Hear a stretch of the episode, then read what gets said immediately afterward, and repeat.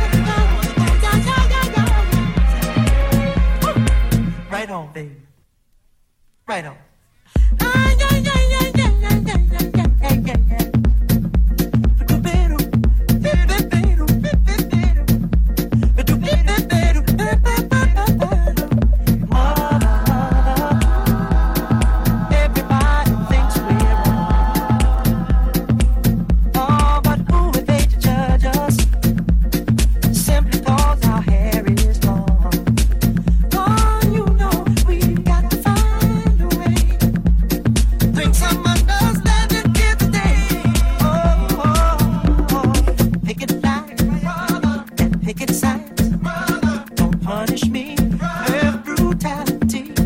I'm on top to me. You can't see what's going on.